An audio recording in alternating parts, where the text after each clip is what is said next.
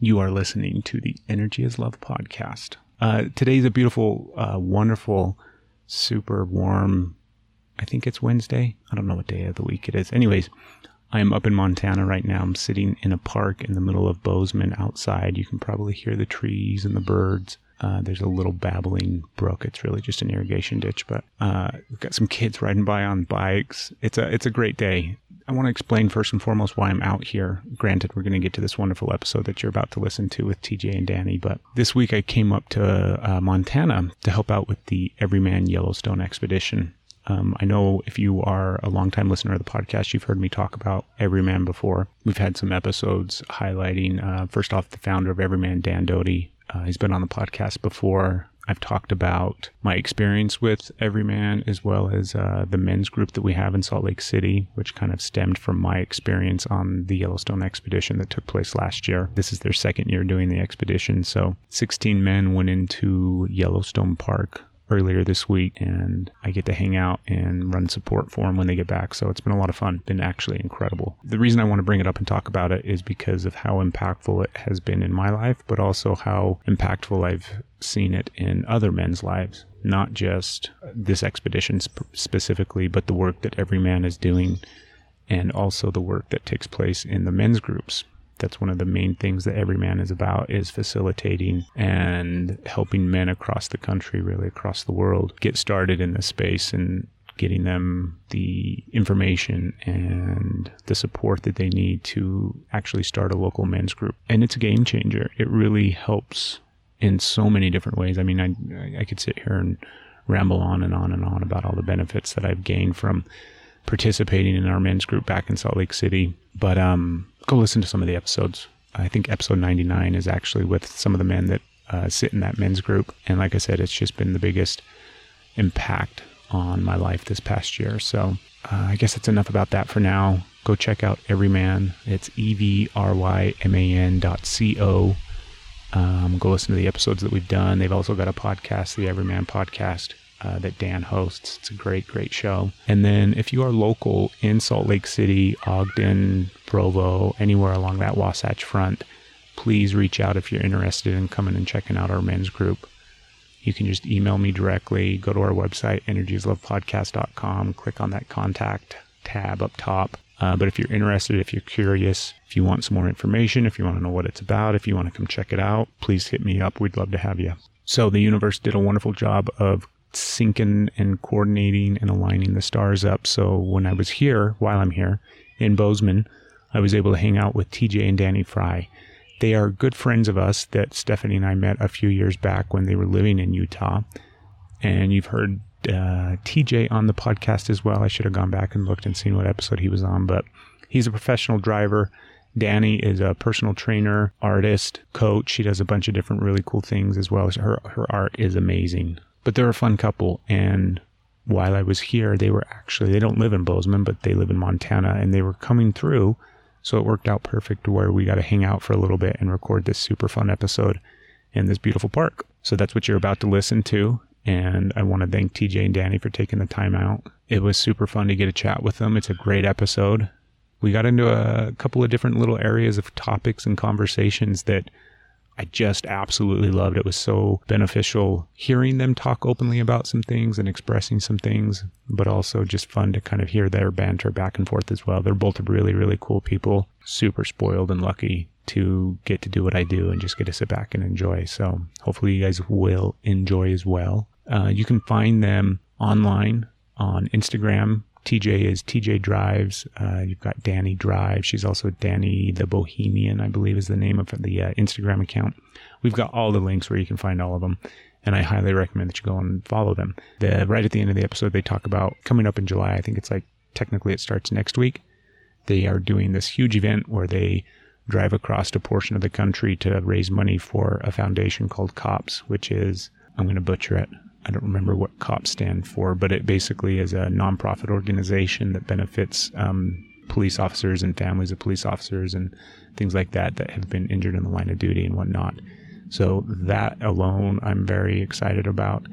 And they talk about it at the end of the episode, giving you an idea of exactly what they're doing and how you can donate to the cause and all that kind of stuff, which is a tax write off at the end of the day. So I highly recommend it. But go to the show notes, find all the links where you can follow them. If you go to our Facebook page, you can also find all the information there for TJ and Dani and where to follow and where to find them. Go follow them on Instagram because they're going to be kind of documenting and recording their whole experience during this rally. And it's going to be a lot of fun. They're, like I said, they're really cool and you'll get a sense of it when you listen to this episode. So for now, you guys sit back and relax and enjoy a wonderful, beautiful episode with dear sweet friends, super cool, amazing people, TJ and Dani Fry. Thank you guys. You're listening to the Energy is Love podcast. Energy is love. The Energy is the Love podcast. The Energy is Love podcast. Energy is love. The Energy is Love podcast. The podcast for the universe. The Energy is Love podcast. That's super fucking relaxing, isn't it? That is. Yeah. Yeah, it's way nice. What is But- that? Room temp, or what did they say? Room. When we're doing Room tone. Room tone. Yes, Yeah. that's exactly what it is. um, that's it. We're up. Cool. Yeah, It's happening. it's streaming live right now. We're, oh, we're live. You guys can't see I mounted cameras before you got here. so this is It's all a going drone. out. Uh huh. Thank you so much. I'm Yeah. so happy to see you guys. Yeah. so right good back to at see you, you. man. Thank you for having us. We're excited Yeah. to be here. It worked out really, really, really, really well. Yeah, it did. Which tells me it's a good thing that we should be sitting down right now recording the podcast. So Agreed. thank you. Yeah. Um, I forgot to ask you guys too before we started. Do you care if I smoke? And if you do, you can totally say yes on air, and it'll be fine. No, you're Does fine. not bother me at all. Okay. Um, also, we should mention that we are recording outside in a beautiful park in the middle of Bozeman. I don't know the name of the park. I forgot to get it. But um, if you hear stuff in the background as you're listening, then that's why, because we're on location by a. We'll pretend that that's like a big babbling brook instead of just like an irrigation ditch, but We'll just call it Pin Drop there Park. you go. We are in uh, Valley Unit Park. There you go. Yeah. So, guys, I don't know if you guys have had a chance to listen to some recent episodes of the podcast, but back in April, April or May, I don't remember. I went on this big ass long hiatus where I didn't record a lot of episodes because we were so busy with so many different things. And then when I started back up, I've been asking guests the same question at the beginning of every episode as kind of a way to kick it off. All right. And it's not an easy question. Okay. yeah. it's a really, I guess for some people it may be easy but it's kind of a challenging question and so i want you guys to each take a turn um, answering it Okay. and i'll give you a little i always give a little bit of background uh, and i'm sure people that listen obviously know why but now you guys know why so the question is what form of mental illness do you suffer from? And whether you want to think about mental illness as like you know that big huge spectrum of everything that consists of or even just in your day-to-day life your mental well-being your balance. Because i think illness has a negative connotation so it's more or less like your mental balance. Where do you struggle? Where do you uh, get caught up in from time to time throughout your life and the reason i ask that question is because i think that everybody has one form of mental illness or another and it is just a huge spectrum that everybody falls on and i'm fucking tired of people not talking about it and the way that it's portrayed in like everywhere, not just throughout media, but also in conversations with, you know, even the people that you're close to and things like that. Nobody wants to discuss kind of the harder stuff of this is what I'm dealing with. We all just want to assume that everybody's fine. And then if they're not fine, don't talk to me about it. You got to go get some help and go talk to somebody. Right. So that's the reason behind the question is just to bring it out into the open, get people thinking about it, talking about it, and then the people that are on the podcast get to lead the way for everybody else out there that's listening. I was thinking about this on the drive over, actually. Really? Yeah. Do you want to go first then? Sure. Yeah. Um, All right.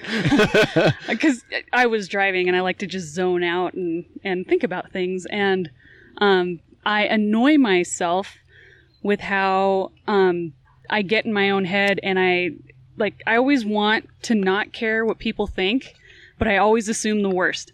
And um, it comes across in, and because we're going to be doing this rally soon, and I know there's going to be times where I'm going to be um, like either driving on a drag strip or doing something on a track.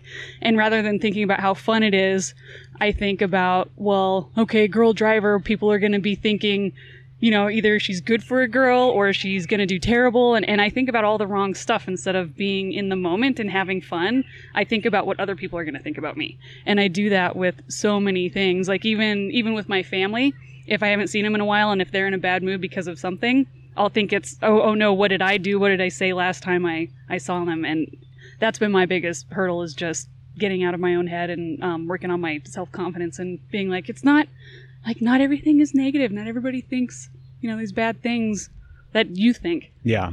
So if you had to label it, even though I like that's the other thing that I fucking hate the stereotypes and the labels, but we have to have words in a sense so that we can put it in context. What do you think? Uh, I mean, the the big bucket would just be um, what self confidence. Anxiety, Anxiety, Dani, straight up anxiety. yeah, and that's super common, right? yeah, Everybody has anxiety about all sorts of different things, and that's a really common way that it manifests as well, I think, too, because undoubtedly everybody is concerned with how people view them, mm-hmm. because we all want to be accepted in the end. Mm-hmm. Yeah, I don't think anybody wants to admit it, but we all do want approval from other people for one reason or another. Yeah. You know, there's certain areas of life where we may not care so much. Well, especially now with social media, it's how many likes, how many friends. I mean, it I, just I like to call those vanity metrics. Oh, uh, you know, people are like, oh, I have this many thousands of followers or whatever, and it, that doesn't do anything. You know, I think it's it's ultimately the impact you can have on people. That's unrelated, but point being, Yeah. it's uh, it is. Everybody wants approval in something. Something that's important to you matters. You know, like for you, it's family. Um, and so I think we all kind of have to, at some point, put aside the I guess selfish implications and just admit that we do want approval from people on something that's important to us to validate that maybe we're doing the right thing or feel better about it. And that's okay. For sure. Yeah. Dani, go a little bit deeper if you can, because some of the ones that are very easy for people to kind of express and share are like, oh, I get depressed every now and then, so I have a little bit of depression, or anxiety, where I get a little anxious and nervous and stuck in my head. But if you can think back, even over the course of your life, too, because I think that uh, that mental balance that we all struggle with and work at is uh, ebb and flow, where we'll have times where we go real fucking deep into depression or something else, and then other times when we're super happy and everything's okay. I am usually pretty good with not um, going too deep into depression, but not for a good reason. Um, because I, I grew up with uh, divorced parents, and, and in my mind, it was always like when things got tough, Dani got shipped off somewhere else, and it was somebody else's problem. So I, I always picked myself up and always, you know, you always wanted to be the happy kid because nobody wants to be around a grumpy person. So I never really allowed myself to express the negative side. So I've always, um, you know, put on a happy face and, you know, did something to pick myself up. So I've never really, and I think that's not a good thing that I haven't let myself go um, that far negative. Well, I, I think I want to add to that if that's all right. By the way, just so everybody knows, Dani and I are married, so we uh, we do know each I was other going to pretty clarify. well. So I snagged two random strangers. Yeah. yeah, nice to meet you. let me analyze you. So one of the things that, uh, and I'm sure Dani would be happy to point out some of my issues as well, but uh, one of the things that I notice is um, your interactions with your family uh, don't reward going deep on the negative level. Um, it's it's kind of a, you guys use you're hilarious. All of them are very witty and funny, but you guys use humor as a way to deflect uncomfortable conversations. Big time. Big time. Yeah. So it's it's interesting, you know, when when you and I even have like an uncomfortable conversation, like I have to basically like pound my way through the humor and the wit to be able to get anything through. Um, but you do a really good job once you actually open up and allow yourself to be vulnerable. It's it's really cool to see how far you can get. Like that big conversation that you had with your dad a few years ago was was a big one. I know you know which one I'm talking I about. don't. About you and Eric, your stepbrother, Oh, and yeah. yeah, that was a big moment, right? And you came back and, Yeah. and you're like, wow, that was huge. Um, so it's just it's amazing to me that even though it's not a common thing, that you guys still, when you do have those conversations, it's it's you're still able to do that. Like you still want that. Yeah. So I'm proud of you. Well, thank you. Yeah. Okay, TJ, you're up. Okay.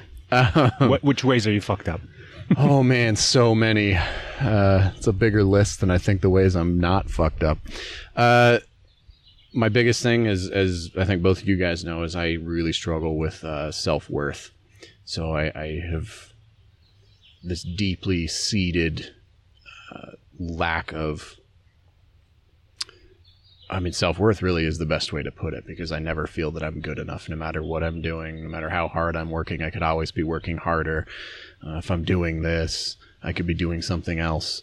Um, the grass is always greener on the other side, sort of thing. And uh, that's really, really difficult to swallow in a lot of ways because I have, uh, you know, a career that I do really enjoy. I'm very grateful for, but I have people constantly like, "Oh my God, man, I would kill to do what you do for a living," and um, you know, race cars professionally, and drive cars, play with cars for a living, whatever. And it's just, it's really hard to still feel like, man, I could be doing so much better. I could be making more money. I could be traveling more. Dani and I could spend more time together. You know, um, that's that's probably been the thing that holds me back. It keeps me from starting projects, from making the initial step because I just I don't want to do it because if I don't do it, then there's no I can't be good or bad at it if I don't ever do it, and and that sucks. Yeah, no risk of failure, right? If we just sit back and not Yeah. act.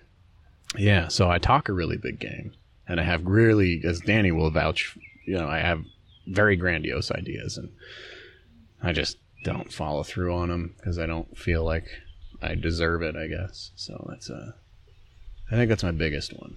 Had I, have either of you ever had points in your life where you thought that now, now whether or not you ever had points in your life where maybe you seeked out some counseling or some therapy or maybe you had moments where you thought I should and if I do then I'm nervous and afraid that they're going to diagnose me with this thing or that thing right Yeah. Oh yeah. Um, I've done therapy a number of times throughout my life.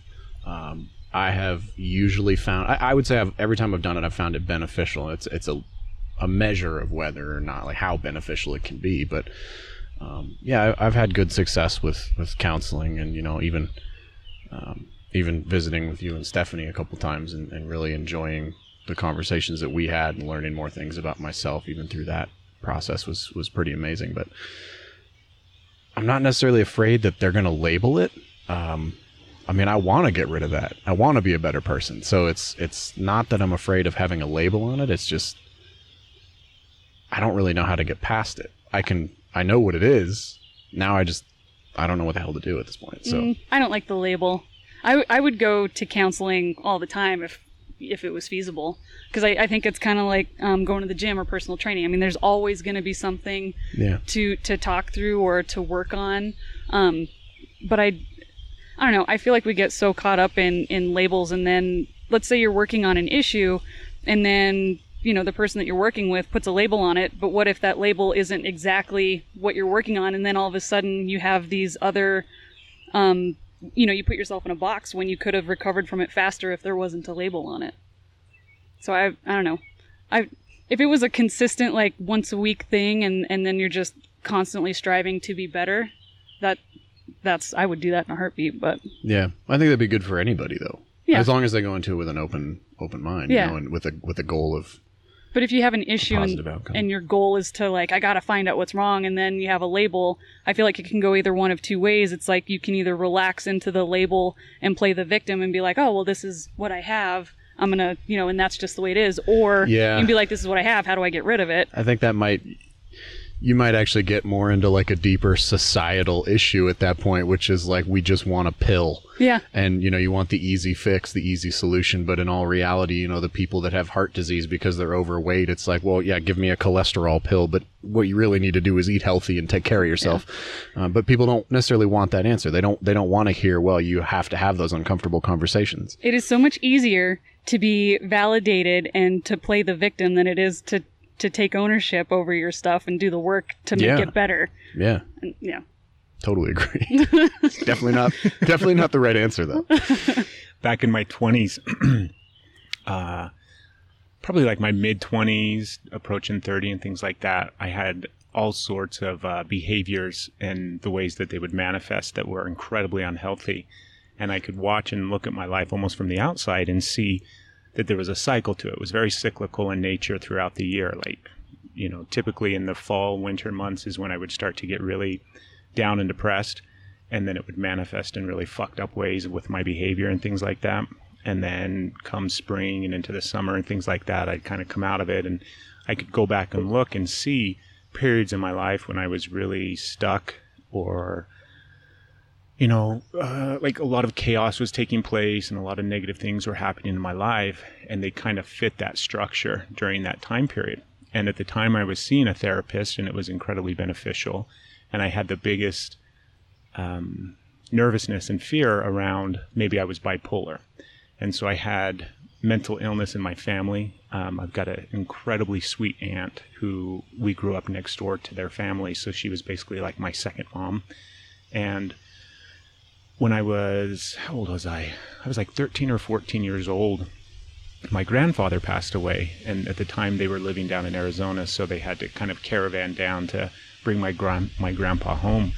And my mom was the one that went down and did that, and my aunt stayed home. And because we lived right next door to each other, I got um, I got to experience what happened to her in that manic state because she's bipolar, and so I got to see and experience kind of that manic phase of when she's kind of in that space. And it scared the shit out of me as a kid, right? Not having the context to really understand what was going on. And this was my aunt that I loved and cared about. And um, so I had that fear growing up. And it wasn't just my aunt. My, I mean, we have a long line of like easily diagnosed clinical issues with our family. And um, so when I was in my 20s and I was seeing this therapist, I was worried about that, right?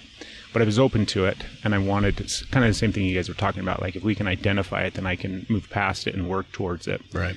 And in that process of going through therapy with him, it was like, yeah, you probably not really bipolar because I never quite had the massive swings that people that are bipolar are, where you get really manic or really depressive, right? The two opposite ends of that spectrum.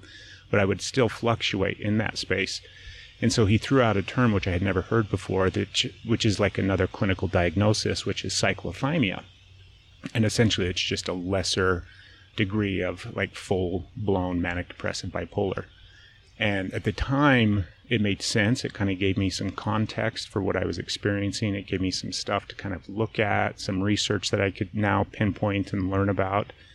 But then it's almost like when I continue to grow up, right? Because we always do. I'm, if you guys think back to it, well, how old are you guys? You guys aren't in your late 20s anymore. 31. Yeah.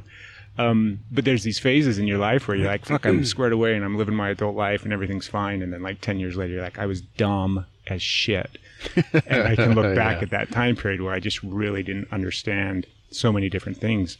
Um, I'm trying to think where I was going with this, but I didn't let that necessarily define me in a sense, right? And for a time period, I kind of wore the label and I even kind of used it as an excuse at times to not really take full ownership of my behavior and my actions.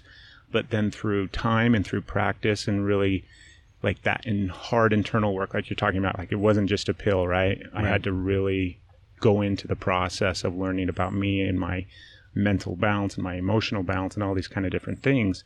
Now, today, which is like 10 years later, um, I don't feel like I classify or fit into that at all. But at the same time, I can still recognize my natural patterns and cycles in life. And when I start to see them pop up, or if I can kind of sense that, oh, this is uh, maybe thought process, because that's typically how it starts for me, where it may not necessarily manifest in action or behavior. It, it'll manifest in my head first and foremost, and just the transitioning of my thoughts. I can recognize those sooner and then have all of these healthy um, coping mechanisms as opposed to all the unhealthy coping mechanisms that I used to have. And it's massive. I mean, it's made, you know, the biggest difference in the world to where I don't think there's anything wrong with, you know, being diagnosed something, whether it's schizophrenic or bipolar or whatever the case may be. But I think that all too often we rely upon those labels, right? We've all met those people who wear that almost like a, um, It's almost uh, an excuse. yeah, It's a validation. Yeah, Yeah, and they, yeah, that's a they, better way they to use it. it. to kind of define. Oh, it's okay because I'm, you know, I'm bipolar or The, whatever. the one that I think we heard uh, so much growing up was ADD.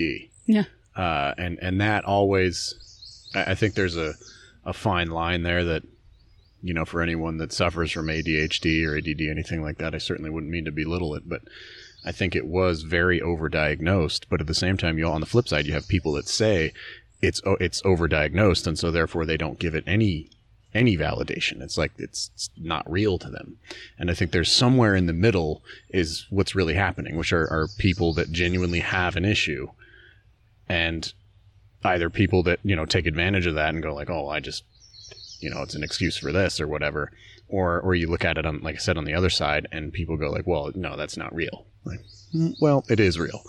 It's just a matter of like how real how real are you going to treat it? You know, is there are you are you going to use whatever your diagnosis is as a reason to avoid doing the things that really would be beneficial to you? Like you said developing all the the healthy coping mechanisms. Are you going to take the time and put in the effort and energy to find those to learn those and develop those so that that's what you automatically go to when you have you know relapse if you want to call it that um, or or are you just going to say like well that's just how i am because i have this.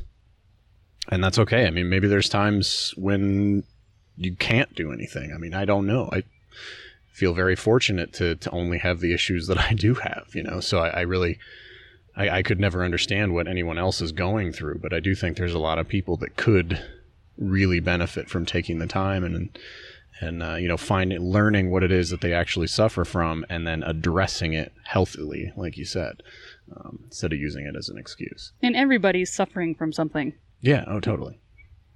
I don't think there's a single person that doesn't have some issue that could be benefited by working with with a counselor or a therapist or, you know, a specialist of some sort. Yeah. Uh, well, I think a big part of it has to do with your mindset too.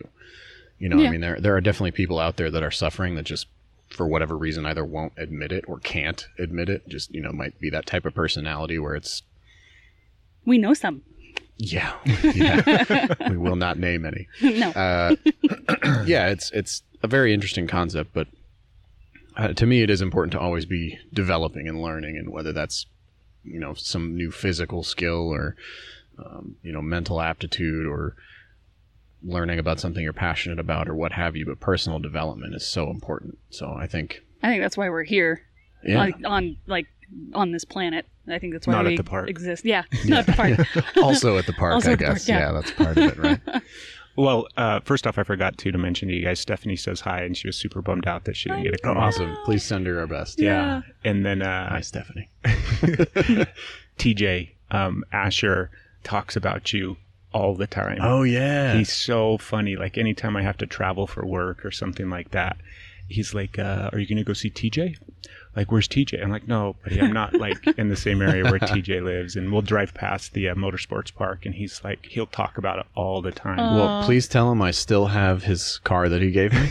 That's awesome. And uh, it's one of my most prized possessions. Uh, but I will be down there in about a month or so, so maybe we can swing very out and cool. grab dinner with you guys and see him again. That'd Yeah, fun. he was uh, when when he found out too, because uh, you know I told him I'm coming up here for the week and stuff. That's just the very first thing. Not not what was I going to be doing or what was going on. He's like, "Are you going to see TJ?" No. And he's like, "You got to make awesome. sure. Tell him that I say thank you so much.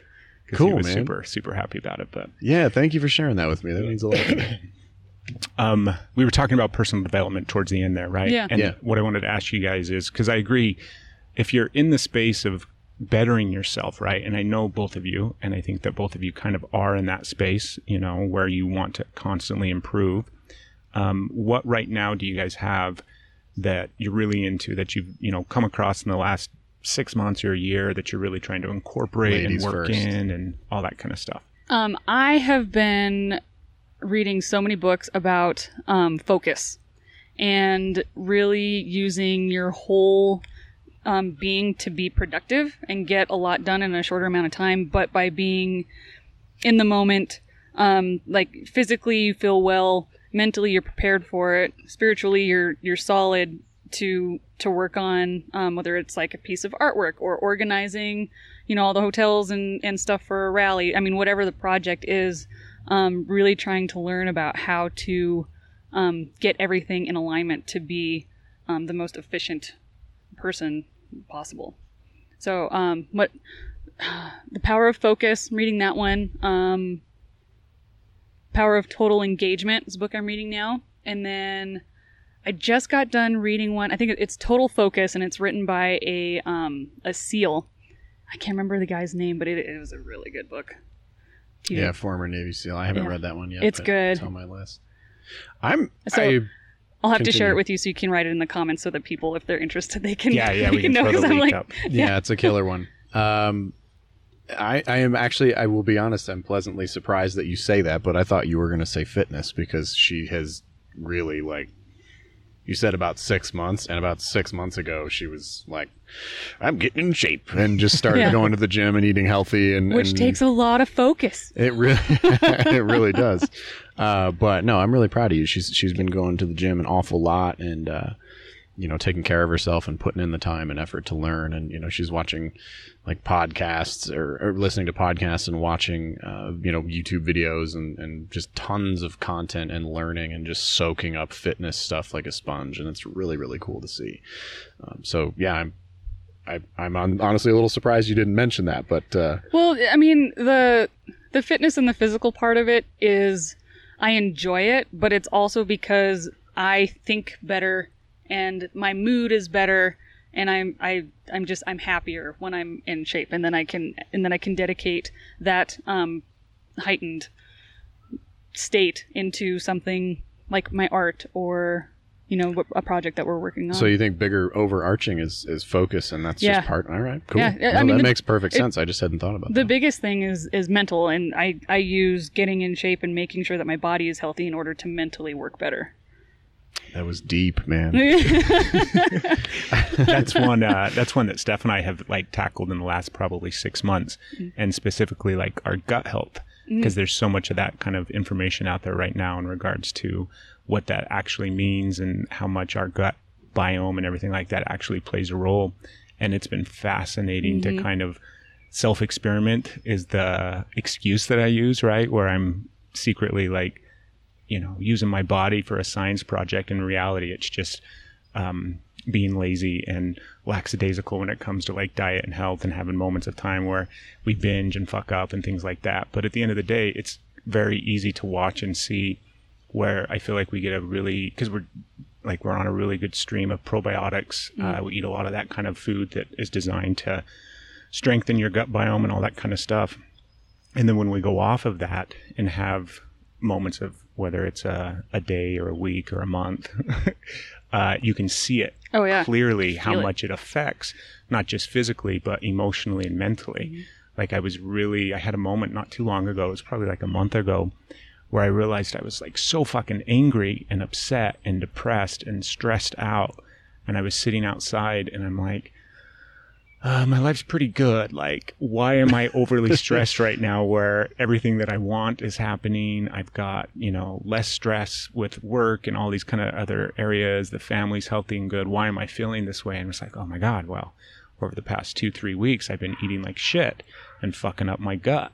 And uh, it's been really, really neat to watch that process and play out. And so that's been huge for us lately is just trying to um, not play around with that, but to keep that uh, in a in a healthy place Yeah, and then kind of reap the benefits because it's like you were talking about where if you're clear-headed and if you feel good mentally um, in conjunction with physical activity and your physical fitness and exercise and everything like that it just makes everything so much fucking easier it does. And more enjoyable. yeah, You know, then you like you're you're in the moment more.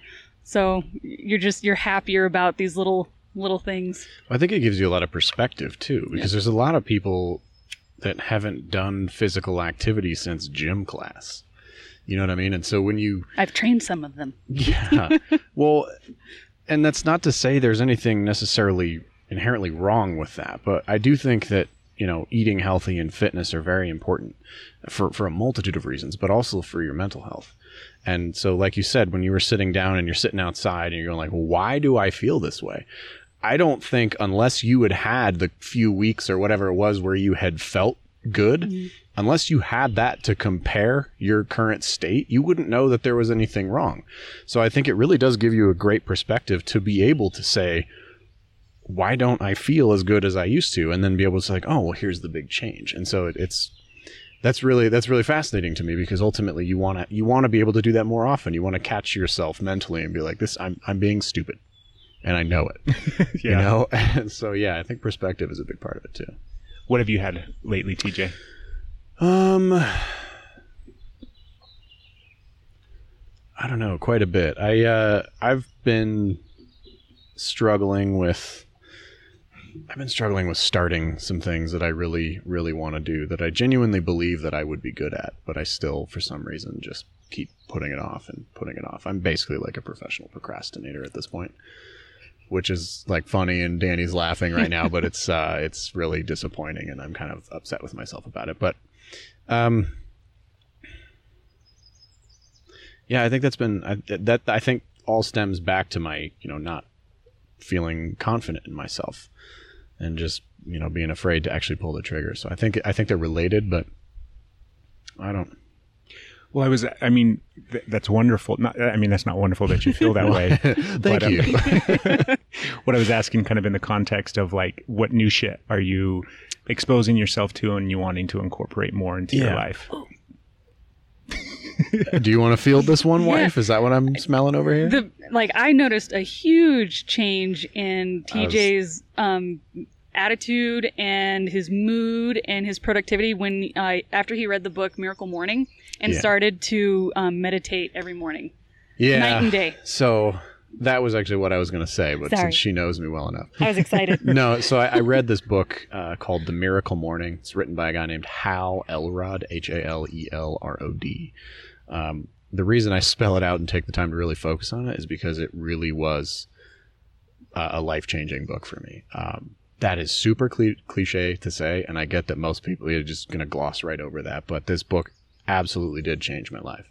Um, sticking to it at this point has been my challenge. But the gist of it is, I when I'm doing it, I actually get up at five o'clock in the morning every morning, regardless of what I have to do, and I do six things, uh, and and they're essentially the six things that all successful people, or that a, a multitude of successful people attributed their success to. One is meditate, another is journal, um, exercise, affirmations, and uh, of course I'm forgetting the other two at the moment. But there's there's a list of things that I do every single morning, and I have them written down. Uh, the savers and Read read is another one, yeah, and then um, gratitude. Anyway, Is that one of them? now V, I forget the V, what the V is, but anyway, point being, there's there's a list of things I do every morning, and I think the biggest one really is meditation. Um, Tell me what your meditation looks like in the morning. I'm not good at meditating. Yeah. So I use guided meditation. I have about three or four that I use. One that I probably use 80% of the time. It's just about a 10 or 11 minute video on YouTube. And I put my headphones on and start playing it. There's no actual video, it's just the audio that I use. And close my eyes and I just kind of let this lady walk me through a, a quick guided meditation. Um, it's focused around positive attitude and uh, increasing your productivity throughout the day. So that's been a big one for me because if I need to do, if I need to get things done, which is basically my life at this point, uh, it really does help me get a lot of stuff done. And so starting out the day, that's the first thing I do is do that meditation. And then it, it really does kind of start the ball rolling. Plus, at five o'clock in the morning, nobody's calling me. Nobody's texting me. I'm not getting any emails or notifications on my phone which i usually you know leave alone except to play the video so i turn it on do not disturb. But nobody's bothering me. It's my own time. I can sit there and read for five minutes or an hour if i feel like it. And and so i usually do each thing for about 10 minutes. There's six of them and and it takes me about an hour to do my miracle morning. And and when i'm doing that i've taken about two weeks off which i really shouldn't have but i did when I'm doing that, it really has uh, made a significant difference in, in my life as a whole. And so I, I recommend that book to anybody. It's a super easy read. In what ways do you feel like it's made a difference? Because Well- sometimes some things are so like like you know out there in the ethos where it's hard to kind of Sure. classify it or point to it and say, but if you could, I'm I'm way more productive just in in general, and I know that might be broad, but as far as you know, in the morning time when I do my journal, the particular one that I use is it's just an app called Journal, and it's super super simple. But I list three things that I'm grateful for, uh, three things that I need to accomplish that day, and then at the end of the day, I go back and I revisit that and I write down, you know, what are three things that are awesome that happened today, and what could I have done to make today better. So just through journaling, I have a list of three things that I need to accomplish that day. I, and then at the end of the day, I go back and I go, okay, did I accomplish those things? And and I hold myself accountable. So just through one of those acts, I've now held myself accountable and I've actually given myself something to do. Uh, so that's been very helpful. The meditation is huge as well because that just puts me in a better frame of mind for the remainder of the day. And when you do that first thing in the morning, uh, you know, it doesn't require nearly the willpower to be able to do it. I just get up and I do it. Um, you know, willpower is is a lot like a muscle, I believe, and so the more you use it throughout the day, the less you have. So it's a lot harder for me to work out after a day at work than it is to do it in the morning when I'm feeling fresh. So it's easy for me to go down and jump on the treadmill and pump some iron in the morning. Um, so all of those things that I do, it's it's easier to get them done, and then they're done, and then I feel good, and and because I've started with momentum, it just spills over into the rest of my day, and I find myself I'm not looking on Facebook as much anymore. I'm not wasting time on Instagram. I'm I'm posting content rather than consuming it. Um, that's been really really huge. And actually, like minor little things like posting content instead of consuming it is is massive. I haven't been really on Facebook religiously for a couple months now since I started doing this. That alone has saved me probably an hour or more a day. I didn't realize how much I was actually on social media until I quit using it. But I wouldn't have quit using it if, if it wasn't for the fact that I was just in this productive mode. And I just found myself one day, I was like, damn, I haven't logged onto Facebook in like a week. I wonder what's going on. And I logged in, there's like 40 max notifications. I'm like, holy shit. Like, I don't care about any of this. Like, why, why do I need, why do I need this? Like, anybody I want to talk to is going to send me a message on my phone. They're going to call me or text me and, and, or email me or whatever. Like, I can, I don't, I don't need to deal with this. Yeah.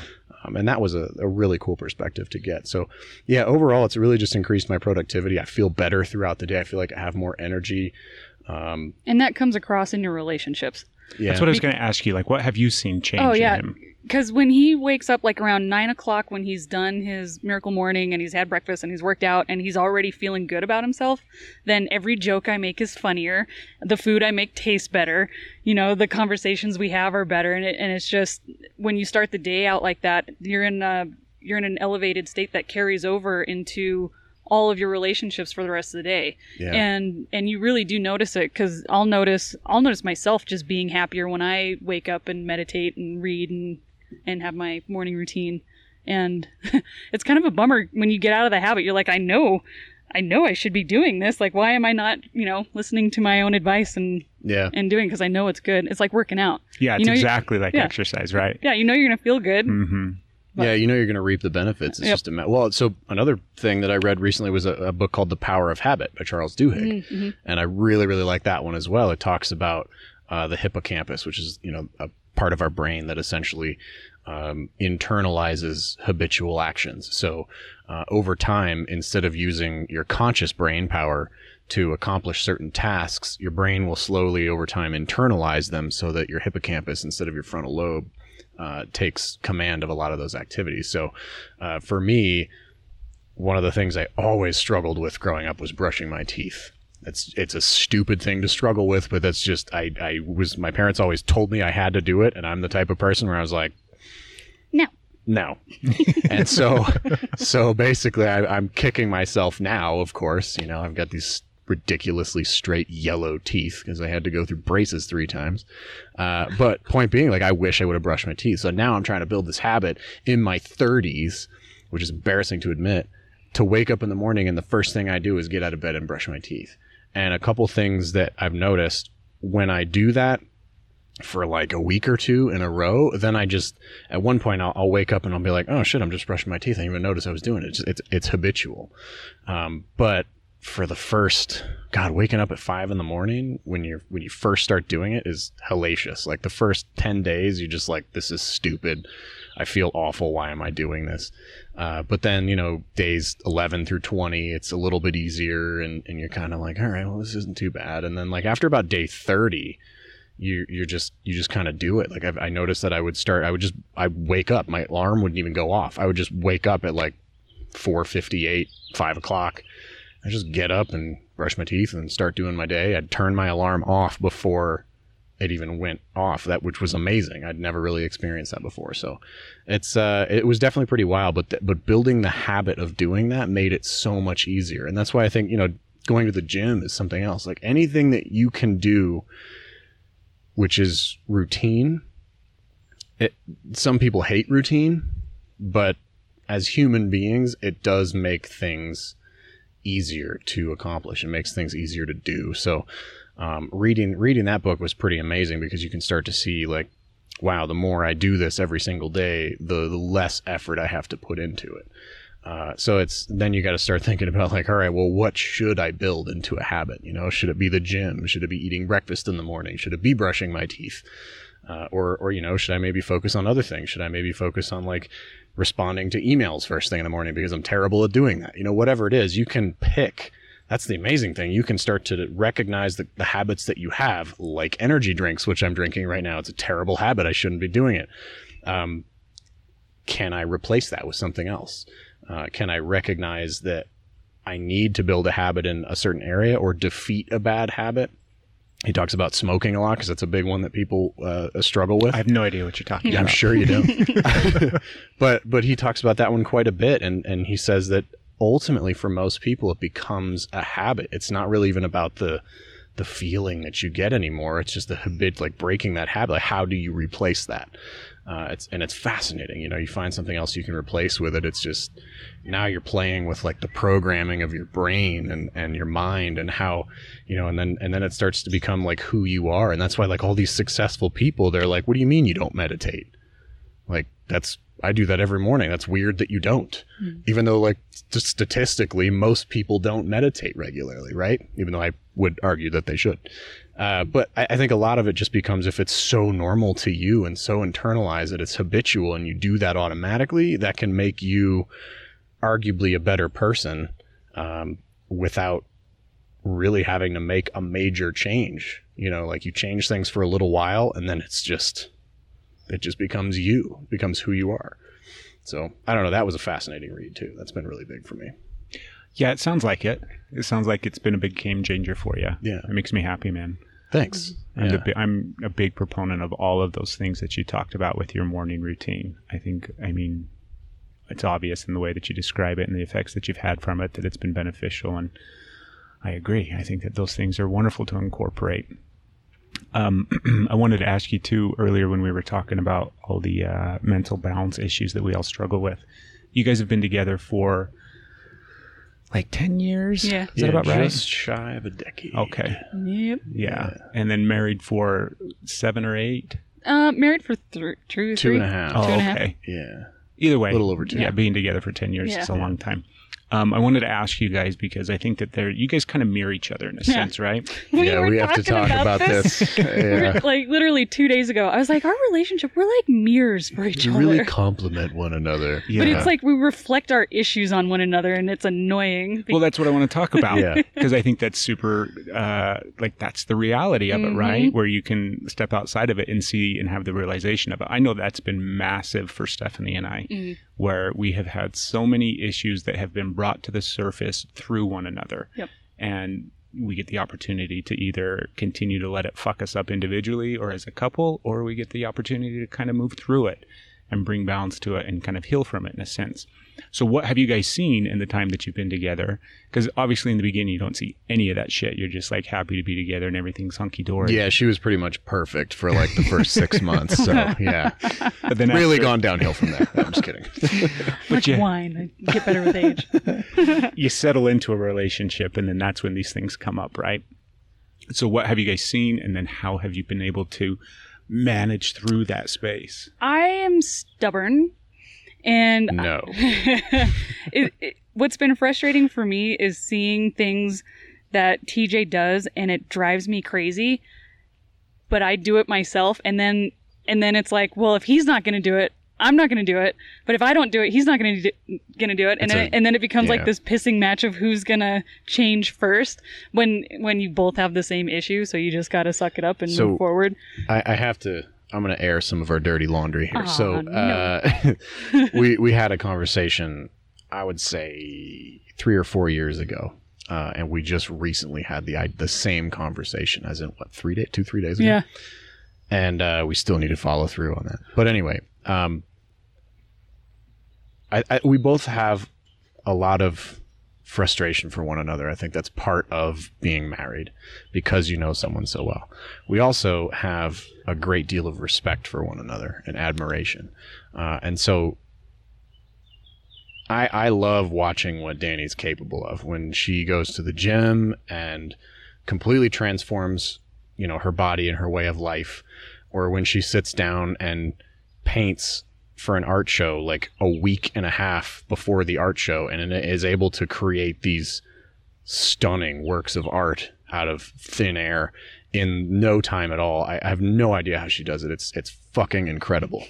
and I'm saying that publicly because I genuinely mean that. But It is incredible. I love your work. I want to talk about it. it, it, re- it really is. It's amazing. But but the fact is that most people don't see. You know, we she had a show in February. And, and has another one in August, I think. Uh, so you know, February to August, roughly six months. You just recently started painting. It is now like end of June. So it's not like it takes you six months to create this incredible stuff. It's probably in the end going to take you about two weeks. That's just how you work. Um, that drives me absolutely bonkers to see how much you are capable of, but then you'll wait until the last minute and somehow pull it off. And uh, that drives me nuts. But at the same time, His procrastination. yeah, I like I said earlier, I'm I am definitely like a professional procrastinator. So I see her do that, and I know that it bothers me so much because I know that I'm doing the same thing, and and so what ultimately happens, I think, is we see each other doing the same thing, and it just like you were saying, Dani, it gets us into this cycle. And so for me, struggling to, I know personally, struggling to feel like I'm you know worthy worthy of, of achieving the goals that I want to achieve um, I know that like I, I want to see her succeed and and accomplish all of her goals because to me, at least in the back of my brain, which may not make sense logically, but in the back of my mind, I go, well, if she can overcome the procrastination thing, then maybe there's a chance that I can do it. But I really do hold her in such high esteem that I think subconsciously when I see her do that, it's like, man, if she can't get over it, there's no fucking way I'm going to be able to. And that's a terrible excuse. That's a terrible you know way to look at things but i think really that's part of it. And so i so badly want her to succeed not only because she's my wife and i love her and and she deserves it but also because i i want to go like all right you know what? She's done it. Like there's a chance like you can do it too. And uh and so i really do I really do want to see that, and and it's part of it is selfish, if I'm honest. But um, we've talked about potentially managing one another, and instead of you know like my big thing for her has been like well you know call art galleries. Figure out what it takes to get you in those galleries. Worst case scenario they say no but at least you're one step closer and and that hasn't really happened so i'm gonna i'm potentially just going to start calling galleries and saying hey i manage this wonderful artist and would you like to talk to her and blah blah blah because i'm willing to make those calls because i genuinely believe in her that much and i know that when it comes down to like me building my course which is something that i want to work on I'm sure that she's going to start putting things together and making moves that are that's going to hold me accountable too. Uh, and so that's something that we've talked about just because we really do believe in each other. Uh, I think making moves for one another is hopefully going to help us get past that procrastination thing. But I think for both of us, the the big thing, like I haven't really called galleries because I don't want to deal with rejection, and because I'm gonna assume the worst, you know. yeah, Um, and I think it's the same thing with you and your course. It's that fear of failure and fear of what if nobody buys What it? if- what if yeah, yeah. What if I, you know, spend all this time creating something that nobody nobody sees any value in, and that's Yeah. that's hard. So, and I think if we try to you know represent each other then it kind of takes that fear of failure out of it because i can i can approach tj and be like hey somebody liked your course but they wanted x y and z in it as well or he could come to me and say like hey they're interested in your art but they want it to be you know this size and painted on wood instead of canvas or yeah i think it'll be a lot easier to um, to help each other if we take take each other's weaknesses and Yeah, well, it would be like a filter for each other. I think you know, because some of that is some of that. That's it's hard to hear when somebody doesn't like something that you're Oh, yeah. very passionate. I'm going to about. give you guys like this is the moment in the podcast where I'm going to drop like a massive fucking truth bomb. truth Okay? bomb. Yeah. Ready?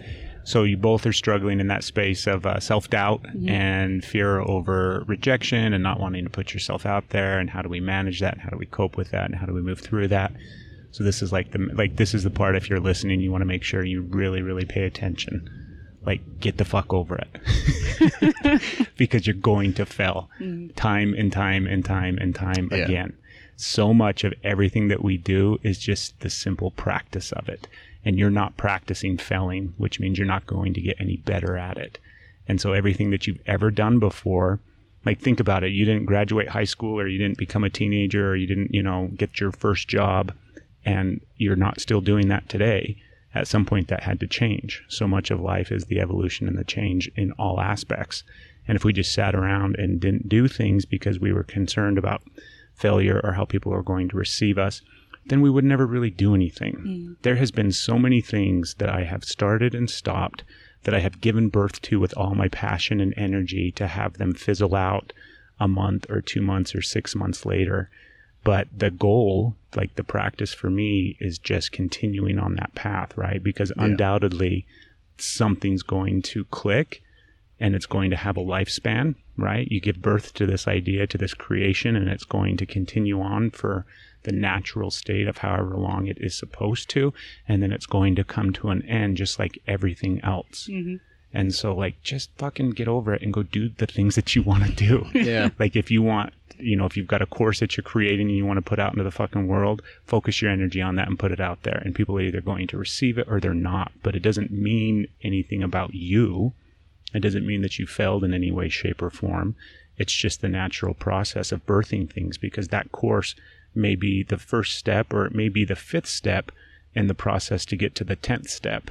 And the 10th step is the big fucking catalyst for change in so many different ways that you really want it to be. But the longer you take to get to that 10th step, the longer it's going to take. And you'll never know where your art's going to go unless people fucking see it. Mm-hmm. You know, it's Right. wonderful that you can paint and that your husband gets to appreciate it. But the fact is, until you throw it out there and get feedback mm-hmm. from people, then you're never going to know where it goes. Imagine if Van Gogh never fucking showed anybody his paintings, right? Then nobody would be talking about him hundreds of years later. You could be somebody's, you know, Van Gogh that they're talking about a hundred years from now, Dani, but we'll never see the painting unless you throw it out there. Yeah, just gotta do it. It's hard, It- but yeah. it comes with practice, right? Yeah. Yep.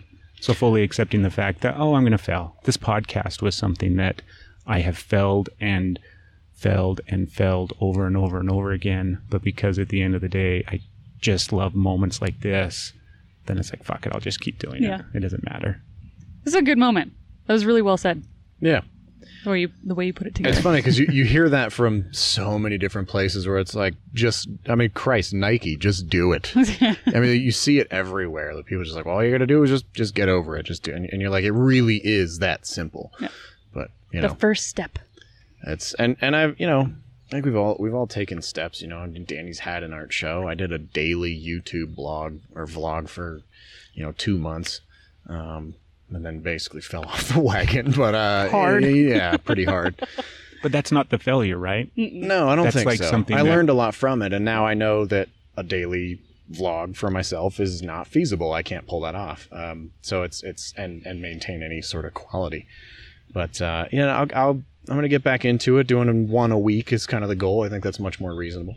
So, eh, like you said, always learning and moving forward. But it is just got to get off the treadmill of nothing.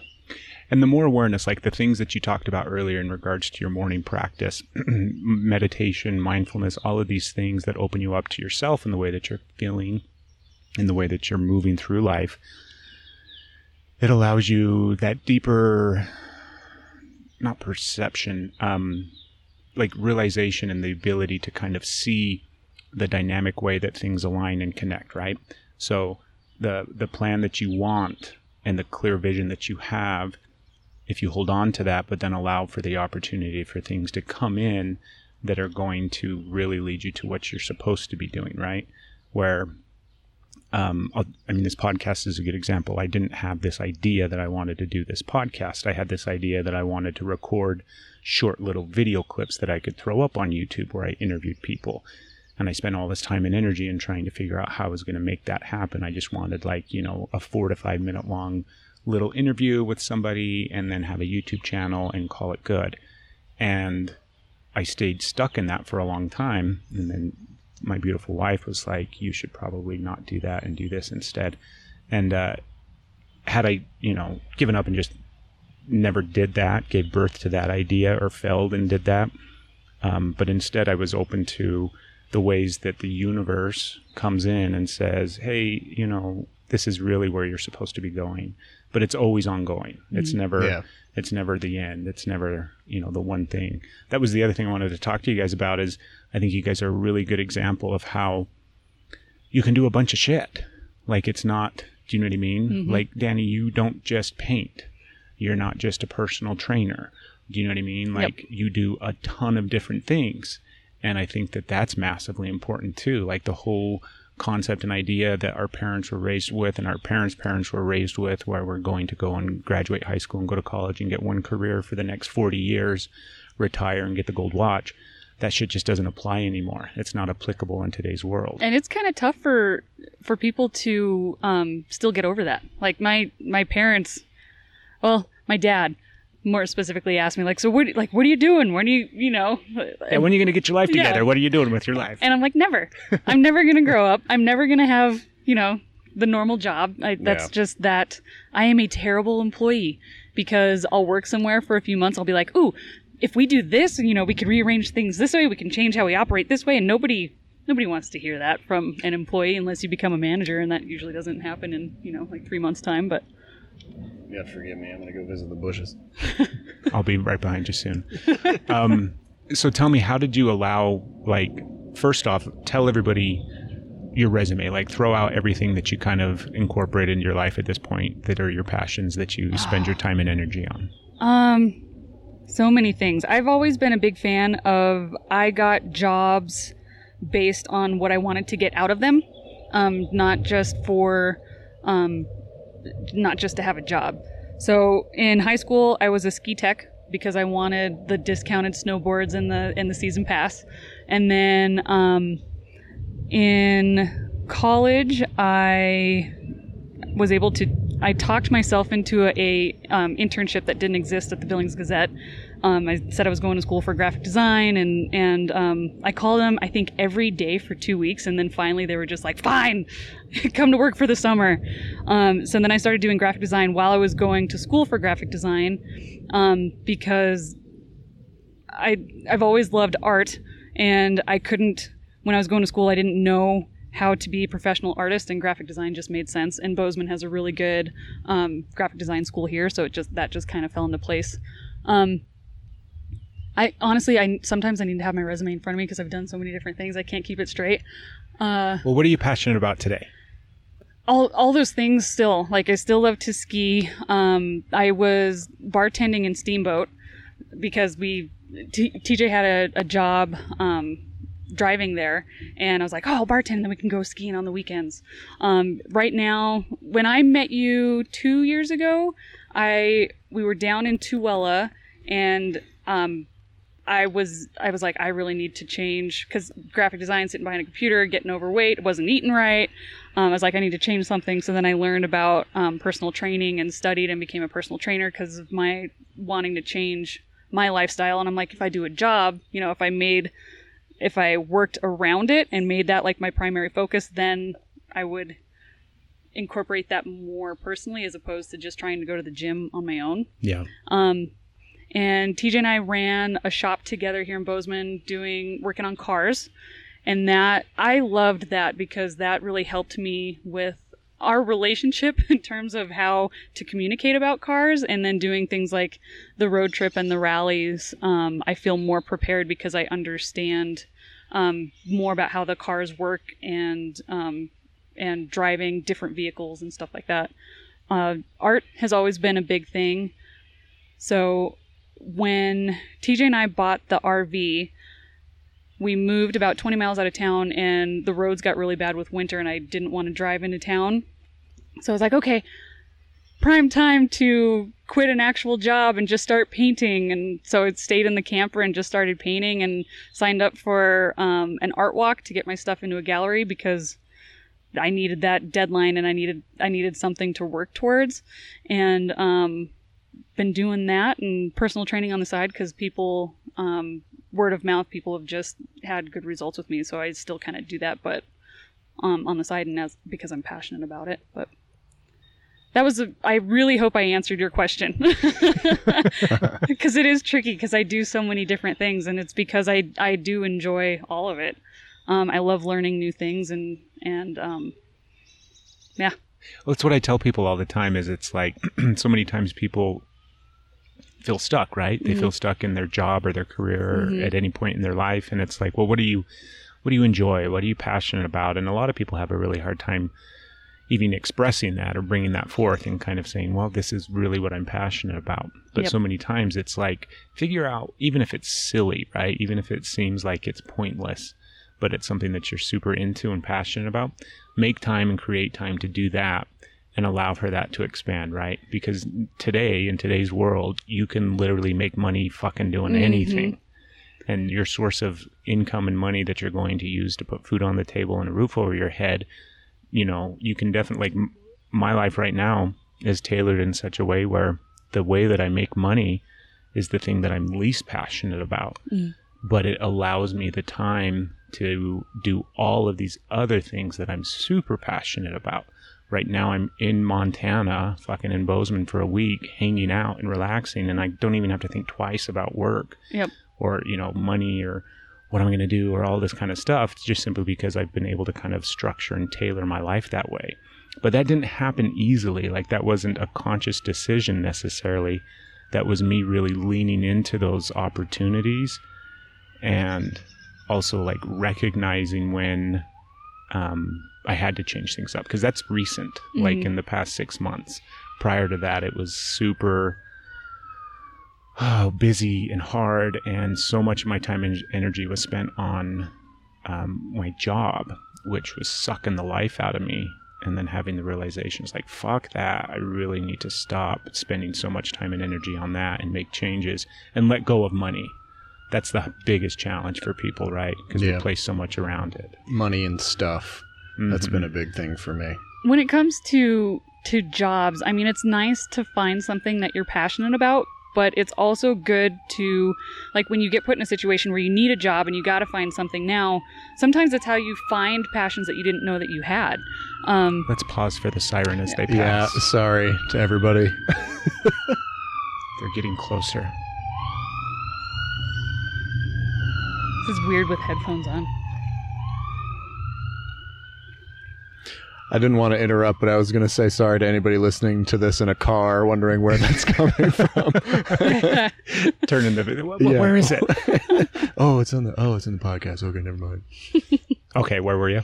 Um, I was saying that, you know, sometimes being in those situations where you need to have a job because you have bills to pay and you need to, um, you know, do something just for the meantime. They they help you find passions that you didn't know that you had, like running the shop with with TJ. I mean, I was always kind of into cars, but it wasn't until it was our business that I really like enjoyed taking things apart and then putting things back together and then reading, you know, what goes where and how to and troubleshooting. Um, and it, yeah, that was a passion of TJ's that just kind of spilled over um, into me, and then I was able to to grow into that. Well, that was fun living in the shop too. And, you know, we lived where we worked. Our commute was pretty awesome. The lifestyle, You yeah, know, yeah, the, we we had the car culture and the lifestyle of it is. it was fun. big. I, I'm Yeah. glad we did that. I'm also glad we're done.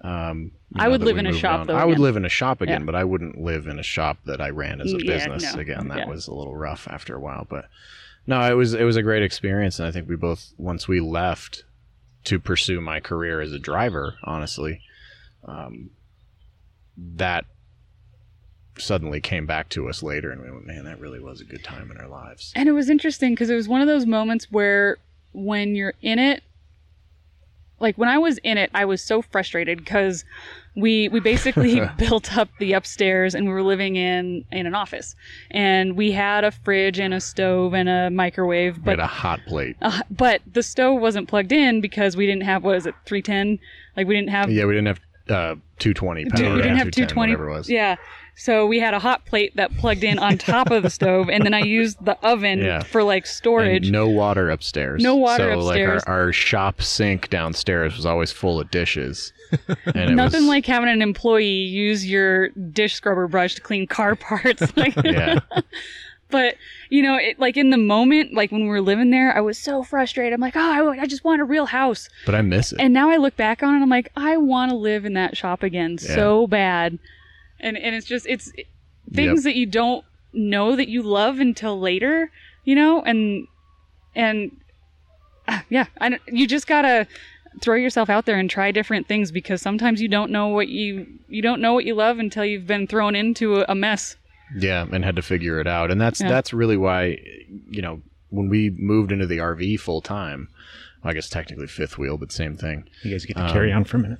When when we moved into the RV full time, it was pretty amazing that number one you were willing to to do that to begin with. You know, there's not a lot of people that are people, you know, that that are willing to do that. That's a small space for the two of It us. It is, yeah, we- good. yeah, we've learned a lot. Um, no, but I, I did notice, you know, when we moved in, you spent all winter in the RV, Yep. which basically means, you know, and I was traveling around for work and everything. So for me, I don't think it was nearly as long of a winter Oh, as it was for you.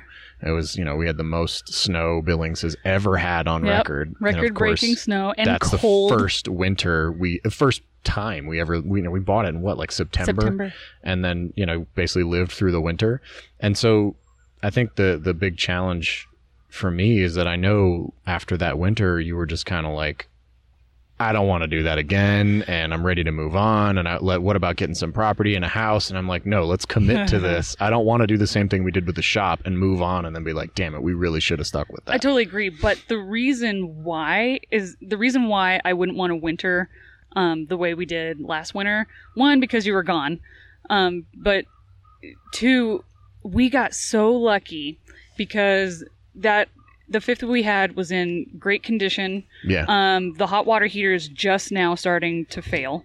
Um, but, but you know we could we could limp it along for a little while longer. The fridge um, failed what a couple months ago, but thankfully I was able to just throw you know the venison out into the yard and it stayed frozen It in the stayed frozen. snow. yeah welcome to montana You know, yeah. So we, like we were okay.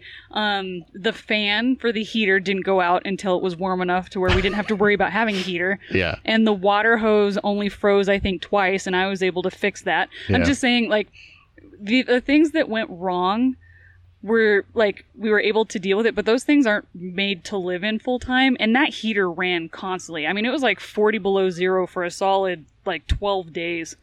It was ridiculous yeah and and I don't honestly I just I don't think with how hard all the appliances and things worked this last winter I don't I don't I would hate to winter again and then have the fridge go out, the heater go out, the hot water heater go out, and the water freeze like all within the same week. Which Oh, I, I- could totally knock on wood, but I, I could get it. totally see that happen. No, I, I get it.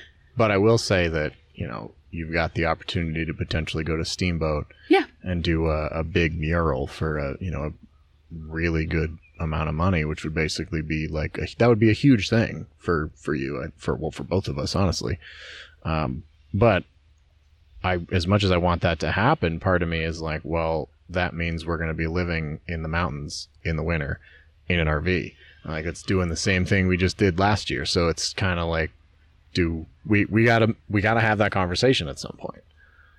Is is doing the mural? Is it worth it to you to do that? there, there needs to be other things that would fall into place because we would have to have, make sure that you know we have a little nest egg to be able to fix things when they go wrong. yeah, but I also don't want to procrastinate this conversation so that You want to have it right now on the podcast? probably not at the, at the moment. I'm going to moderate. yeah. but no, we really do need to discuss that because if that's a real thing and that's something that you want to pursue, I want to support you to do that. I, I want to do whatever I can to make that happen. But that also means we're going to have to make some changes Yeah. now so that we can make it happen. That is true. Yeah. How good of a job do you guys do at communication with one another? God damn it. We Struggle, right? We are good about talking about how we need to be better about communicating. Uh, yeah, that's a nice way to put it. No, we, uh, I remember when I was a kid, like, oh, we just had a buzz. Anyways, I remember when I was a kid, like literally as a teenager, um, coming up with this idea and this concept in my head that I thought I had, because obviously you always think you've got everything fucking figured out, and I was so squared away. And um, but I remember thinking to myself that there were a few things that made up a good, healthy relationship. Obviously, you have to love the person, but I think before you can truly love somebody and be in love with them and love everything about them, right? You have to learn how to trust that person and you have to learn how to communicate with that person because we don't get the opportunity to open up fully to experience the full extent that love has with another person unless we feel safe with them and unless we feel like they hear us, right? We have to be able to communicate with them. So you have to trust the person, you have to be able to communicate with them. I did pretty fucking good as a teenager because I still believe those things today. Like that to me seems a really good foundational building block Yeah. for a healthy relationship. And I think they go hand in hand, right? I'm not going to really truly trust somebody if they're not doing a good job of communicating with me. And vice versa. I don't expect my wife to trust me if I suck at communicating to her on the whole spectrum of communication, not just day in and day out. Uh, you know, we've got to get this taken care of or that taken care of, but the deep emotional connection and communication that can take place between two people. So, it sounds like you guys struggle in that space, which is totally fucking normal, right? It takes time and energy and practice. But in what ways do you guys, what are you doing right now to improve in that space of communication between one another? Are you doing anything? Uh, yeah. I mean, trying different things is you always you're always trying to be better. You know, like we talked about earlier. But uh, right now, I'm trying to be very clear with the things that I say, and I'm trying to communicate what is going on and things that are happening with my existence and my life that will affect Dani so that if if something changes it's not like last minute and I go oh by the way we're doing this today because I know that's a pet peeve. So I'm really trying to be better and it's funny because just communicating and saying hey uh, this is a change that's just happened and you know you need to be aware of it has also become like kind of annoying I think for you. So now I have to find a balance between like, okay, don't share everything, but don't forget to share everything. So it's a really, it's, it's a really weird balance. Um, but it seems to be, it seems to be much better than it used to be. So I'm glad that it's, we're making, we're making good progress. We go through cycles too. Like and and it's it's hard because he's gone um traveling for work all the time and every time he comes back it's like we need to learn how to communicate all over again. Because his job is basically a communicator. So he you know, he goes and and is telling people about you know the cars and, and his job is to basically talk for the whole time. And then when he comes back he's in that mode. And i'm like overwhelmed with everything that's going on Yeah, because she's sat basically quiet Yeah, for by two myself. weeks by herself and doesn't communicate with anyone. and then I come home and it's like zero communication from her, and I'm just like word vomit. And so between the yeah, we have to. we're learning It's it's pretty wild. Um, but we also can recognize that, which I Yeah. think has been a really, really well. To be fair, she recognized that, and then I took credit for it. Uh, but anyway, it really that that has been very beneficial to at least acknowledge that that we have those things. Um, the one thing that I know a lot of couples deal with that we are dealing with right now is misunderstanding, where I will say something intending one thing and she will hear the exact same words that I said and interpret it exactly the opposite way that I meant it. So it's like, you look beautiful today. Did you just call me fat? And like, you know, not literally, you've never done that, but I mean, it is, it does, sometimes it feels that way where I'm like, I, I uh, how did you get what where did like how did what where did that come from like i don't even know how you got that Well, from so what i said It, it's so interesting because we're so sarcastic with one another, and we and we poke fun at one another all the time.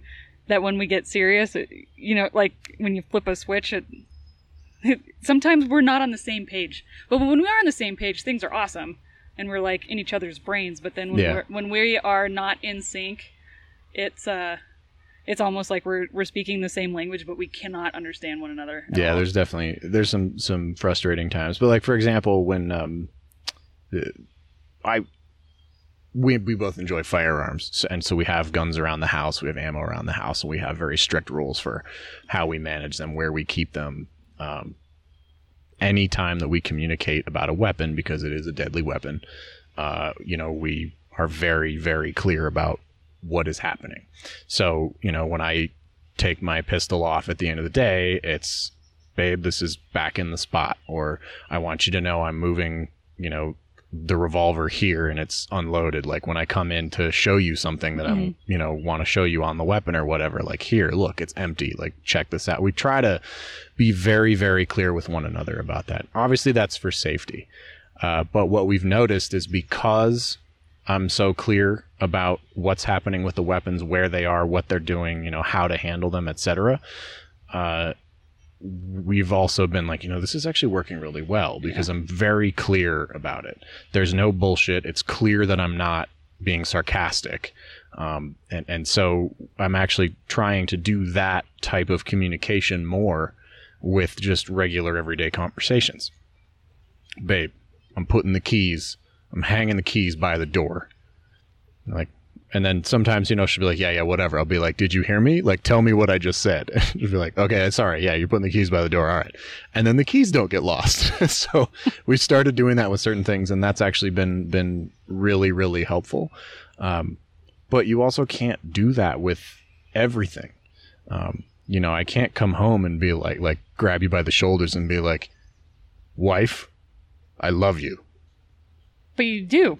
Well, yeah, but you can't be like you can't be you. that. Yeah, you know, like you gotta. Yeah. you- we, especially for the two of us, like we have to we have to maintain some sort of balance because we are sarcastic assholes. That's like who we are. Yep. So, but anyway, we've we've found that communicating much more clearly um, has has definitely been helpful in a lot of aspects of life. Which, yeah, that I want to continue doing that. We've gotten, I think we've gotten away um, with a lot in terms of our less than stellar communication skills because as, on a relationship level, our, our like core values are very much in line. Yeah, So there's stuff that's unspoken that, um, that we just are in sync with, like, um, the way that we view, um, like loyalty and trust and just our core values. Um, because of that, we've been able to get away with our less than stellar communication skills. Yeah. But- I would I would agree with that. I think ultimately and like I think I told you yesterday or the day before when we had our conversation which was you know when you uh, this you know this was me trying to communicate with you when I said just open up with me. Like allow yourself to be vulnerable and tell me what you're really feeling good or bad. Um, I can I can handle you haven't chased me off yet. Like I'm not going anywhere. I can handle the frustrations. I can handle the negative stuff but I can't do anything about it if you don't tell me. So if if you know if you'll just let the walls down let me in and be vulnerable and just tell me when you're thinking something good like you did yesterday and, and you just paused for a second I think we are giving each other a hard time and you paused and you're like I'm really lucky to have you like little moments like that go super far for me but but you wouldn't know that unless i took a moment to tell you how important that is to me. Um, i think even this morning before we left and i'm like this is me asking you i don't even remember what it was but you remember what i'm talking about? No. perfect. That's how well our communication works. But no when as long as as long as we can be open with each other and that that has been very helpful you know? Like i i know that i can take a moment to sit down with my wife and tell her that something is bothering me or that something is is making me happy and that she's going to take the time to listen to me and it's going to mean something to her. Um, because i know that that makes those conversations much easier to have. And i want to be able to do that for her and because I, I think that's so important. I want her to know that if there's something bothering her that she can come to me and i and i will listen TJ's always been really good with communication, and and I I'm more of the like I just clam up. I don't really I don't express myself unless it's in humor form or you well, know. we can hear it in the podcast. Like Yeah. TJ's very arti- not that Yeah. you're not articulate, but by I mean he's a fucking wordsmith, Yep. right? Mhm. He's going to sit there and elaborate to the umpteenth degree on whatever thought, feeling, or expression he may have. I get it. I'm verbose. and well, and that honestly, that's been a communication issue of ours too, is because TJ can express his feelings and talk about it and you know explain it nine different ways, and then I'm like, I'm upset. I so we have this funny thing. Is you're totally right, by the way, but I have to point this out because it makes me laugh. So we have this thing where I have to ask her if I ask her how she's doing, I always have to ask twice every time because no matter what I do, if I say, "How are you feeling?" Good. Dani, how are you feeling? Oh, well, I mean, kind of got a headache and, you know, I don't know, I just sort of whatever. But the funny thing is like if if I don't ask twice, good is the answer. And I never know what good means. so it really like we've kind of figured that those little things that you figure out over time has been great. I, I want to get to the point where I can just ask you the question and have you just be like, I actually have a headache right now and I'm a little bummed about it.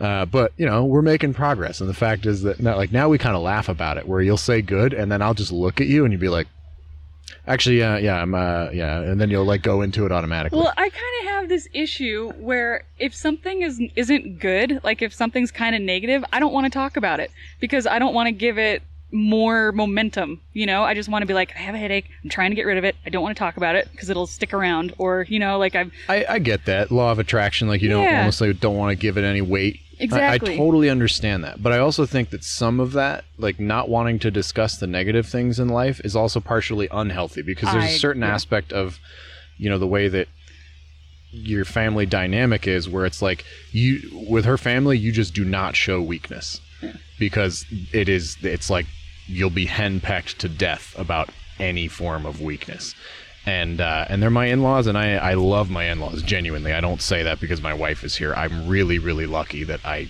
honestly love my in-laws one exception uh, but honestly my in-laws are great and and we both got lucky we really do love each other's Yep. families um, which is kind of why I feel comfortable talking about it. So it, it is funny to me because, you know, when we have the conversations that are genuine and real, you know, maybe it's after a couple beers or we're just talking about anything. Doesn't matter if it's politics or opinions or social statuses or it doesn't matter.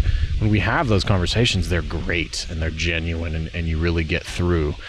But there's always an element of like, if it gets uncomfortable at all, there has there's a joke made and then it's laughing and then it's like you know they'll they'll they'll bring it back to that little point of whatever the, the tension. yeah and so it's it's kind of like i see that in you a lot with us because I, I think you just have learned that anything negative shouldn't be discussed because it's going to be the center of attention rather than actually moving on from it and getting it out and and and like leaving it behind so to speak instead of bottling it up and just never addressing it I'm a good so- bottler. oh my god yes she is So I think that uh, thank you guys so much for sharing. Like I love the um, your willingness to share because that's why I like doing the podcast. Is somebody gets to listen and then think about this in the context of their life and their experiences and their relationship, and hopefully spark some nugget of conversation that they have with somebody in their life. So that's a wonderful thing.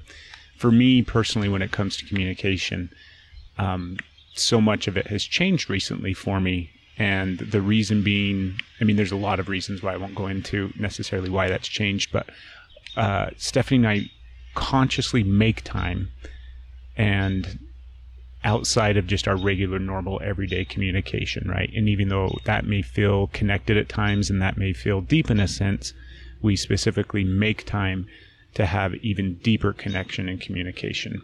And that's that that's like a conscious thing that has worked for us but it, it takes work right? It literally takes the opportunity of designating the opportunity that arises to like now's the time that we're actually going to talk on a more um, just on a deeper level so that the Yeah. opportunity to express the things that we may brush off because we don't have the time or the opportunity and we're running here and we're running there we're going to set aside time specifically to go into those areas and then like tj you said a couple of different things that stood out to me but one of them was like if Dani expresses something or if she doesn't express something uh, there's then I can't do anything about it, right? If she doesn't address or bring forth some sort of issue or some feeling that she may be experiencing or some little thing within the context of your relationship, and you're never aware of it, then there's nothing that you can do about it.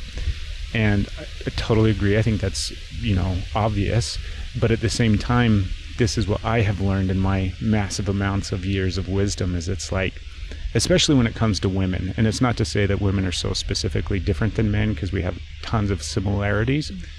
But men just want to fix and solve whatever is presented before them, regardless of the context. If you're going to bring something to our attention, we're going to listen and we're going to hear and we're going to then fix it so that we can move on because it gives us validation as men and it's how we define our worth, especially in the context of our relationship, because we're keeping our wife or our spouse happy, right? They're bringing forth an, uh, an issue or something like that. Oh, you just want to talk about your feelings? That's fine. I'm going to sit down and I'm going to listen to you.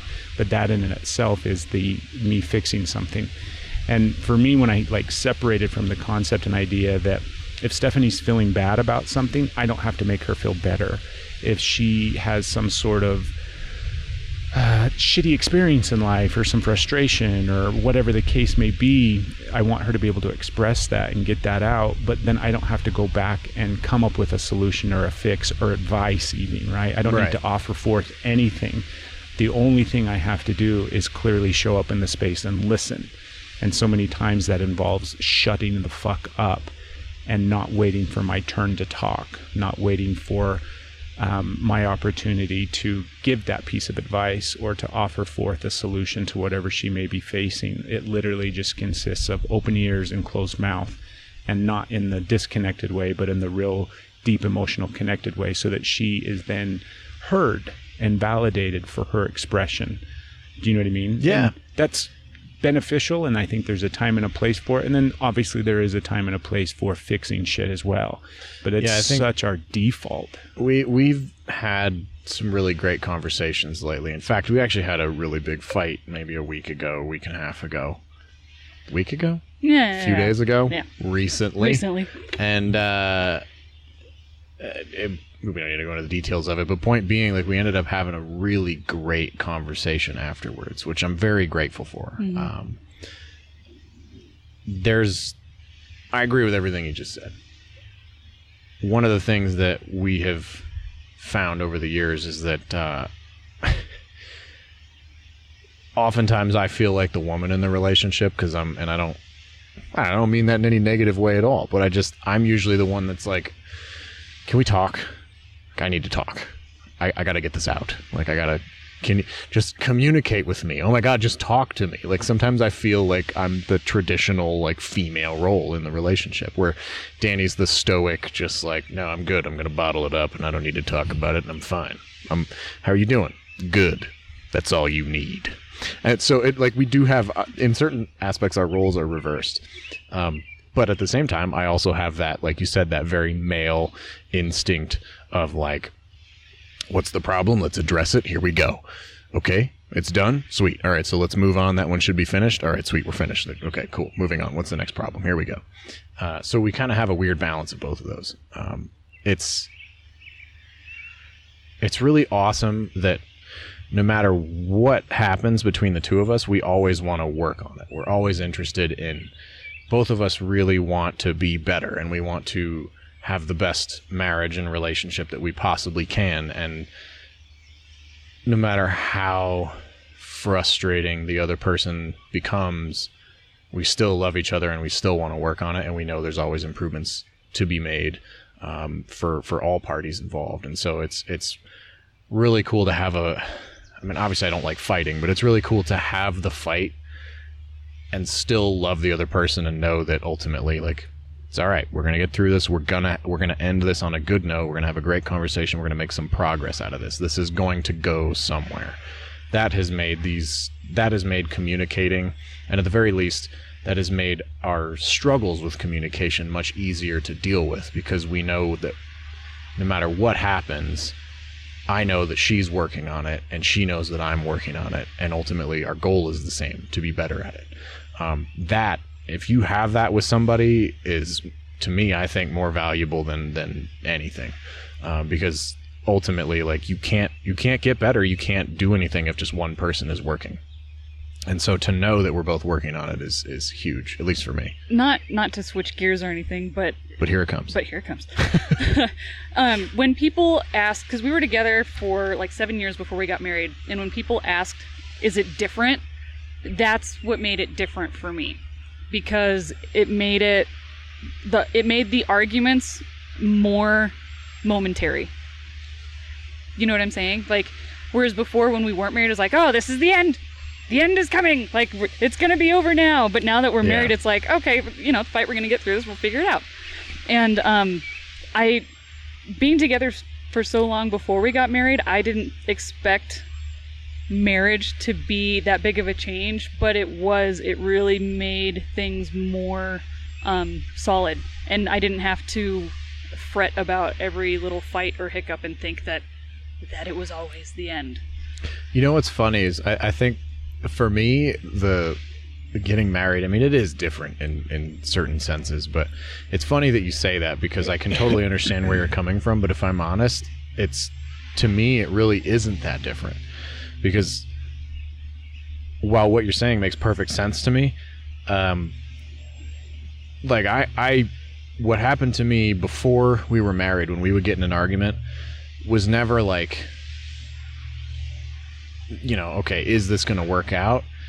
Or like, what's gonna, is Dani going to leave? Or like, what's going to happen? It was more like, is this really what I want? And every single time I was like, yeah. So I was questioning what I really wanted rather than like whether or not you were going to stay. Uh, it sounds like it was, you know, maybe the opposite for you.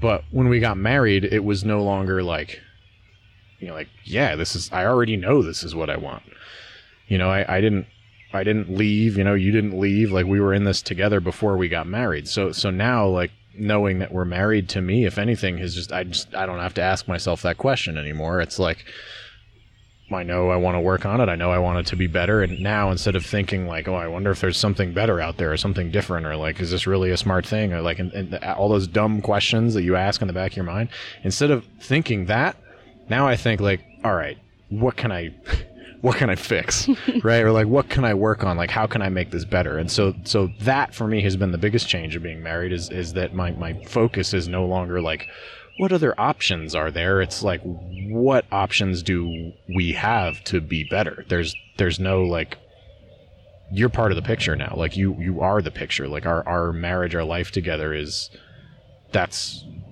that's my life. That's our life. So it's it's the only option is to work on it, is to get better. Um, that's the best thing for me, and I and I, I love that. I'm very grateful for that. But it's it was very different than it sounds like anyway. That it was very different from from your experience, which was like, well, I wonder what's going to happen. Are we going to stay together? And now you're like, okay, well, at least he has to stay together. Like you know, like no, not that he. No, well, I, yeah, I, Yeah. I was kidding, obviously, Yeah. but no, it's just ultimately it's the same. It's it's you know we have. I think getting married was different for both of us, but it, I don't know if it was. I don't think it's changed as much for me. It's just now I just want to work on on us instead of like get frustrated and brush it off. Well, for me, it was every every argument went from being the potential final argument to every argument being like, okay, I'm learning a little bit more. We're failing forward in communication. Yeah.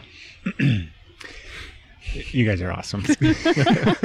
I've decided in the span of this uh, episode that you guys need a podcast. we were thought we were talking about doing one like just our conversations when we drive in a car. Uh huh. We are gonna call it "Drive Me Crazy" because it just be us yeah. bitching back and forth. So, ah, fuck. My head wants to go a ton of different places, but I was looking at time. We probably should wrap up. Um, it's good timing as well right now for this episode to take place because you guys are embarking on what I can tell, at least from looking at social media, something pretty badass and cool. Yeah, we're excited. So this is the opportunity to talk about it because I'm excited to hear about it. Well, uh, Dani and I are involved with a charitable organization called Rally North America. It's basically a, a road rally that travels all over the United States, uh, and we do it every year, and we raise money for uh, a different charity every year. This year, uh, the charity is, is called COPS, or Concerns of Police Survivors. So basically, their whole deal is they provide assistance uh, in a, a myriad of different ways, but they provide assistance for the survivors of uh, law enforcement officers either killed or wounded in the line of duty. So spouses or co-workers, family members. Yeah, exactly. Um, so they, they do good work. And what we're going to do is basically this scavenger hunt that starts in Pueblo, Colorado and goes to Carson City, Nevada, all along the, it's for four days, all along the US 50, so the loneliest road in America. And you hit the starting line in the morning, you leave, and when you leave, they give you a checkpoint card and it says, find this. And there's like A clue. 30 different clues. And then your goal is to get to as many of those as possible and then get to the finish line by a certain time. And then you get, you take pictures of yourself getting to these checkpoints. You try to get as many points as possible. If you get a speeding ticket, if you get pulled over, uh, you get disqualified. So it's, it's all about just navigating and, and seeing the country and checking stuff out. It's like the amazing race for for people that like to drive their cars. Yeah, that's a really good way to put it. Actually, I can't believe it's been ten years, and I just just heard that. I Save less. but it, yeah, she really does. See, that's what I'm talking about. Uh, but anyway, we're we're involved again this year, and um, we've been lucky enough to partner with a company called Drive Shop. I work with Drive Shop, and they've uh, made a pretty significant contribution to the charity, as well as um, gotten us a vehicle. They worked with. Uh, Kia and Kia's giving us a Stinger GT, which we're going to be driving on um, on the rally, and uh, they're essentially covering. Uh, uh, they're helping us make the whole event possible. So we're really excited for that. And um, if anybody is interested in donating, uh, you can. If you're on Instagram, you can find me at TJ Drives, and the link is in my bio, and it's all tax deductible because it's a 501c3 charity. Uh, so you get a whole letter and everything. Any any dollar helps, and it goes 100% of it goes straight to the charity. We don't even run it through the uh, the Rally North America. It just goes straight to uh, to cops, and we. We When's we the race? It, up. Uh, it is July. Fifth? No, it's like July 12th through the 16th or Oh, it was way something like that. Or the 7th through the 12th. I don't know. We have a we have a really long. Yeah, it's the 7th through the 12th. I'm sorry. So we have a really long. Uh, we're actually extending the trip. So that's right in the middle of our two and a half week road trip. It's only four or five days, uh, but uh, we're we're really excited for it. It's it's cool to be on board with uh, some companies that believe in what we're doing and that are helping us make it happen, and and also contributing to the charity. So now basically all of our our uh, funds and finances that we would normally put into doing the event, we can actually do neat things with and, and contribute to helping make the event larger and uh, you know and donating as well. So we're we're pretty excited about it. So Very, very cool. yeah, You guys are headed that way now, right? Is yeah, pretty the- much. Kind of We beginning. fly to LA to pick up the car on Monday, Very cool. and then um, we will drive around, you know, the west side of the United States, and then we'll drop the car off back in LA on the 18th of July. Yep. So- fly home on, then on fly that day. home. Mm-hmm. Yeah. So it's uh, like I said, it's about a two week road trip, and we're uh, a little over two weeks. We're really really excited for it. So That's way cool. yeah, all for good cause too, Mm-hmm. which is the best part. I think what I'm going to have to do, because I'm sitting here thinking as you're talking, the race starts July 7th. Yeah, I think seventh is the first day. Pueblo, Qua- Colorado. Pueblo, Colorado. Pueblo, Colorado. Yeah. That's like a week away, yeah? yeah. Something Yeah. like that? Yep. Well, what we'll do, because I usually release episodes on Monday, so we'll make sure that this episode comes out in time so that people Oh, cool. that hear the episode will be able to jump on and kind of Sweet, follow the thank you. journey and check out everything as well. So Yeah, just uh, TJ drives on social media and Dani drives on Instagram, and uh, we're going to be just kind of documenting the whole thing. So we're we're Team Drive Shop, which uh, is kind of the big push since they're helping us out. very, very cool. Yeah. Anything else you guys you want to throw out? Uh, no, but just thanks for being you, whoever you are listening to the podcast. We do genuinely appreciate you. Hopefully, you know, we shared some nuggets and people, you know, got some some good stuff out of this. or one. just laughed at our or just laughed. But yeah, you know, that's good too. No, you guys are awesome. It was wonderful. I absolutely like.